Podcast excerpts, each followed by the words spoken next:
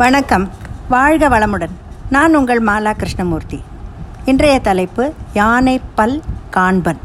பழமொழி நானூறு நானூறிலிருந்து எடுக்கப்பட்ட நாலு வரி வெண்பா. காற்றாற்றுவாரை கற்பித்து கல்லாதார் சொற்றாற்று கொண்டு கனைத்தெழுதல் எற்றனின் தானும் நடவான் முடவன் பிடிப்பூணி யானையோடாடல். இறைவனே கர்த்தா. மற்ற எல்லாம் கருவிகளே. ஆகவே தான் ஞானிகளுக்கும் அகங்காரம் கொள்ள வழியில்லை. சிவமஹிம்ன சோஸ்திரம் எழுதியவருக்கு அகங்காரம் ஏற்பட்டது. ஆனால் சிவபெருமானின் நந்தி பல்லை காட்டிய போது அவரது அகங்காரம் தவிடு பொடியாயிற்று. நந்தியின் ஒவ்வொரு பல்லும் ஒவ்வொரு மந்திரமாக தெரிந்தன. இதன் பொருள் என்ன தெரியுமா? இந்த மந்திரங்கள் தொன்று தொட்டு இருக்கின்றன. நீ அவற்றை வெளிப்படுத்தினாய். அவ்வளவுதான் என்பதே அதன் அர்த்தம். பண்டிதரை மன்னித்த சிறுவன் என்ற கதை. சோழ அரசவையில் அக்கியாழ்வான் என்னும் ஆஸ்தான பண்டிதர் இருந்தார். அவர் வித்வக்கன கோலாகலன் என்ற பட்டம் பெற்றவர். அவர் பாண்டித்யத்தை மெச்சி அரசர் உங்களுக்கு வேண்டியதை நான் தர தயார் என்றார்.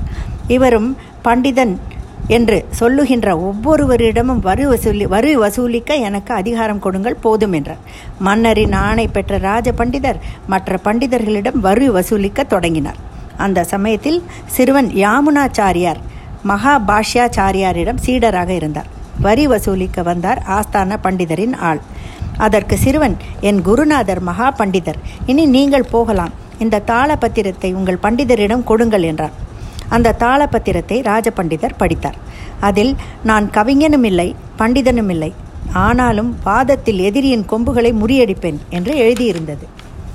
கோபத்தில் குதித்த ராஜ பண்டிதர் இந்த அகம்பாவம் பிடித்தவனை இங்கு இழுத்து வாருங்கள் என்றார். சிறுவனின் குரு நமக்கு ஏனப்பா இந்த வம்பு?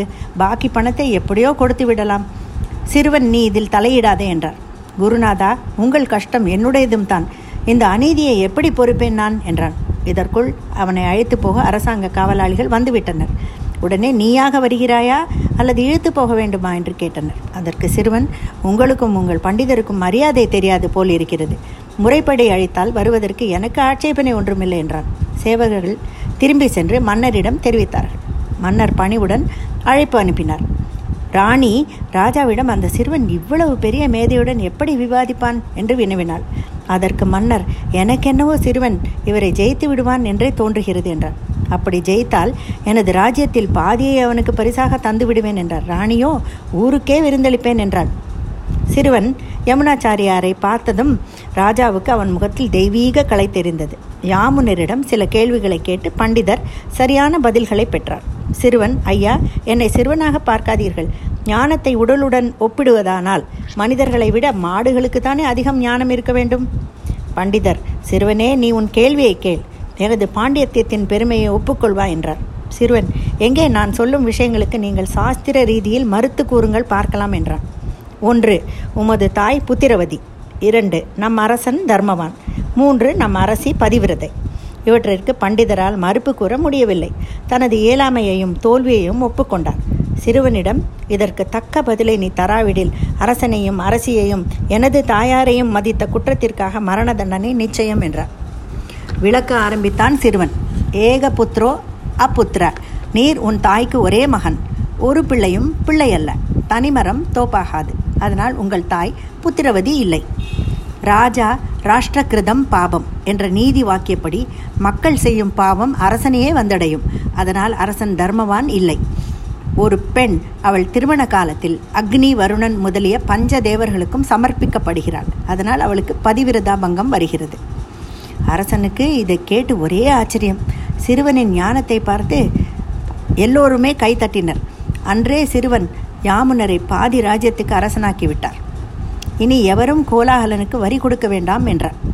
மன்னரான யாமுனர் பெருந்தன்மையுடன் கோலாகலனை தண்டிக்காமல் விட்டுவிட்டார். அவரே பிற்காலத்தில் ஆள வந்தார் என்ற புகழ்மிக்க வைணவ ஆசாரியராக விளங்கினார். அவருக்கு பின் ஸ்ரீ ராமானுஜர் அப்பீடத்தை அலங்கரித்தார். பண்டிதர் சிவ சிறுவனை அவமதியத்திற்கு உண்டான தண்டனையை பெற்றார். இது எப்படி உள்ளது என்றால் நொண்டி காலோடு யானையுடன் ஓடி பிடித்து விளையாடுவது போல்தான். எப்பவும் எவருக்கும் அடக்கம் வேண்டும். கர்வம் கூடாது.